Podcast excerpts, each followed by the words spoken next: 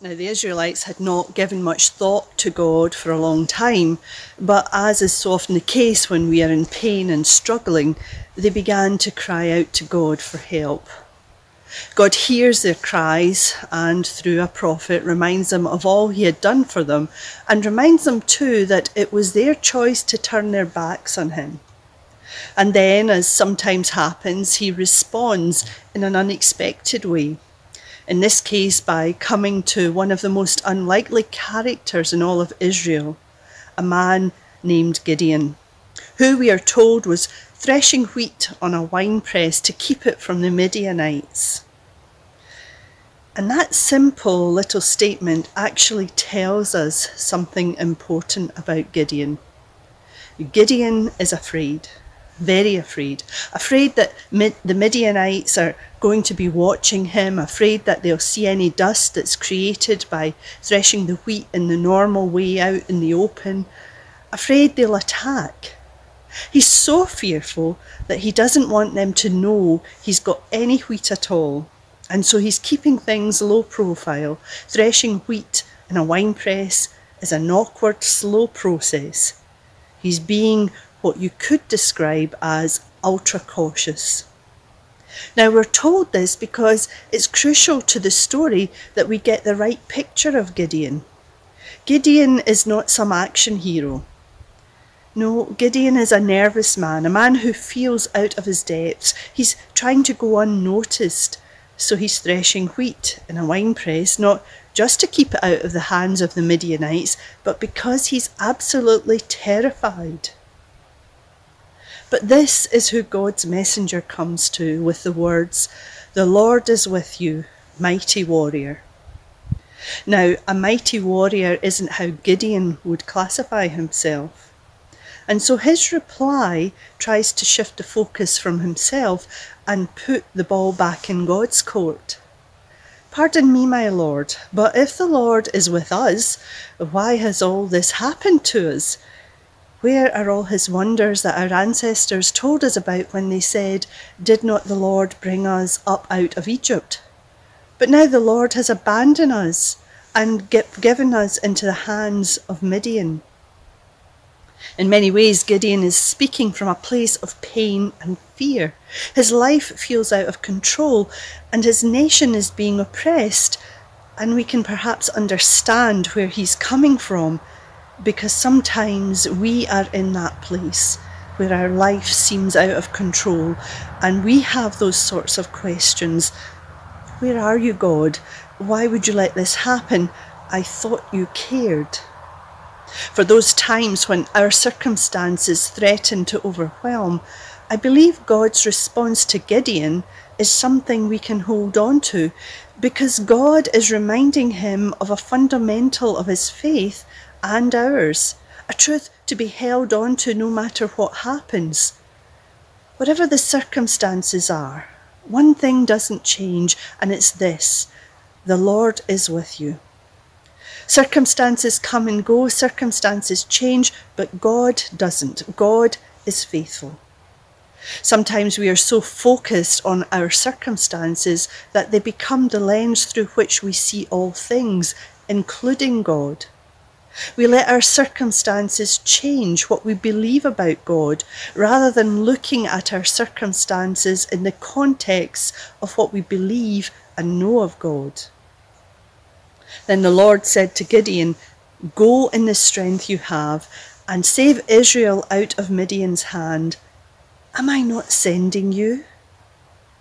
God is basically reminding him that you're not in this alone, never have been. I am with you. Oh, and by the way, I have a job for you to do. But Gideon does a very human thing. He hesitates.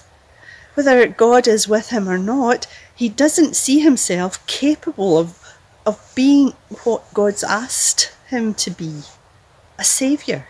He doesn't see himself as a, a mighty warrior. In fact, he's found a way of viewing himself that he's okay with. God, my clan is the weakest, and I'm the weakest of my family. But God is having none of it, and He says to him, I will be with you, and you will strike down the Midianites as if they were but one man. And this is important, not just for Gideon, but for you and for me. It doesn't matter how we perceive ourselves, what we consider to be our capabilities or, or lack of them. God sees our potential and what He can accomplish through us and what we are unlikely to accomplish on our own, what's unthinkable on our own, becomes achievable when we recognize it's not just us alone, but God with us. But before he gets to saving the people from the Midianites, God tells Gideon to tear down an altar that was built to the god Baal, a tribal god worshipped by many the, of the other people in the region. Now, Baal worship was associated not only with a great deal of superstition, but also prostitution, and most horrifically of all, infant sacrifice.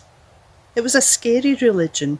There was no connection between the worship of Baal and things like justice or mercy or forgiveness or peace. God is basically saying, This kind of worship has nothing to do with me, so Gideon, we are going to make a stand. And to do that, I want you to dare, tear down an altar to Baal, and not just any old altar, but the one built by your father. We need to get back to basics. Now, I don't think Gideon had stood up to his father before. Remember, he said, I am the least in my family, I'm the weakest in my family. Nevertheless, Gideon does as God asks, but maybe not quite in the way we'd expect with God on his side. After all, he is Gideon, so he becomes it all becomes a low profile operation. We're told because he was afraid of his family and the men of the town, he did it at night rather than in the daytime.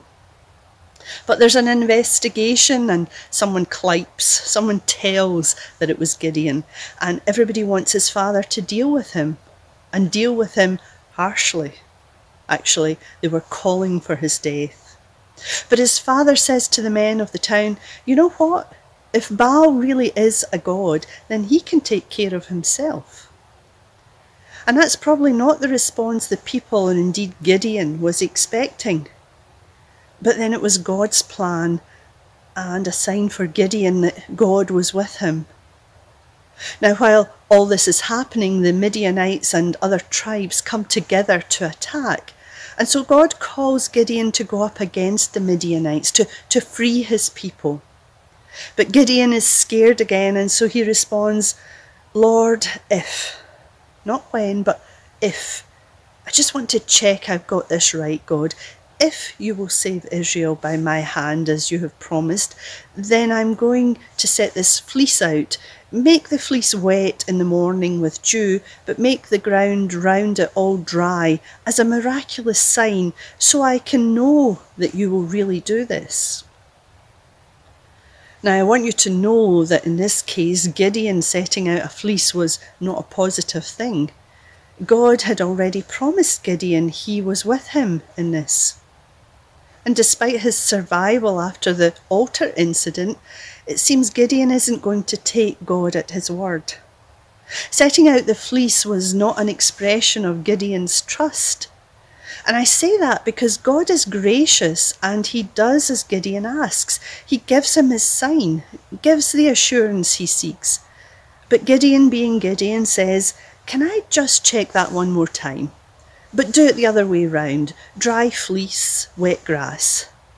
And so, for a second time, God does as Gideon asks. And finally, on seeing this, Gideon sends out a call to nearby tribes to, to join him, and he recruits 32,000. And the problem is that the Midianites have an army of 135,000, and immediately Gideon recognises that he has a problem. But things look as if they're going to be okay because God also recognises the problem. The enemy has 135 troops, Gideon, he says. You have 32. You've got a problem.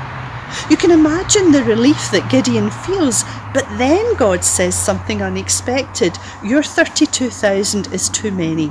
So I want you to get rid of some of your soldiers, and here's how you do it. I want you to send home everybody that's afraid.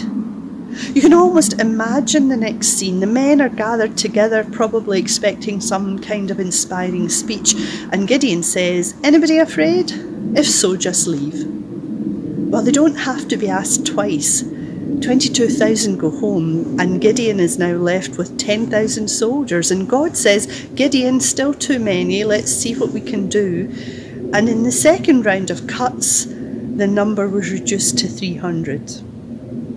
And the reason for God cutting down the numbers?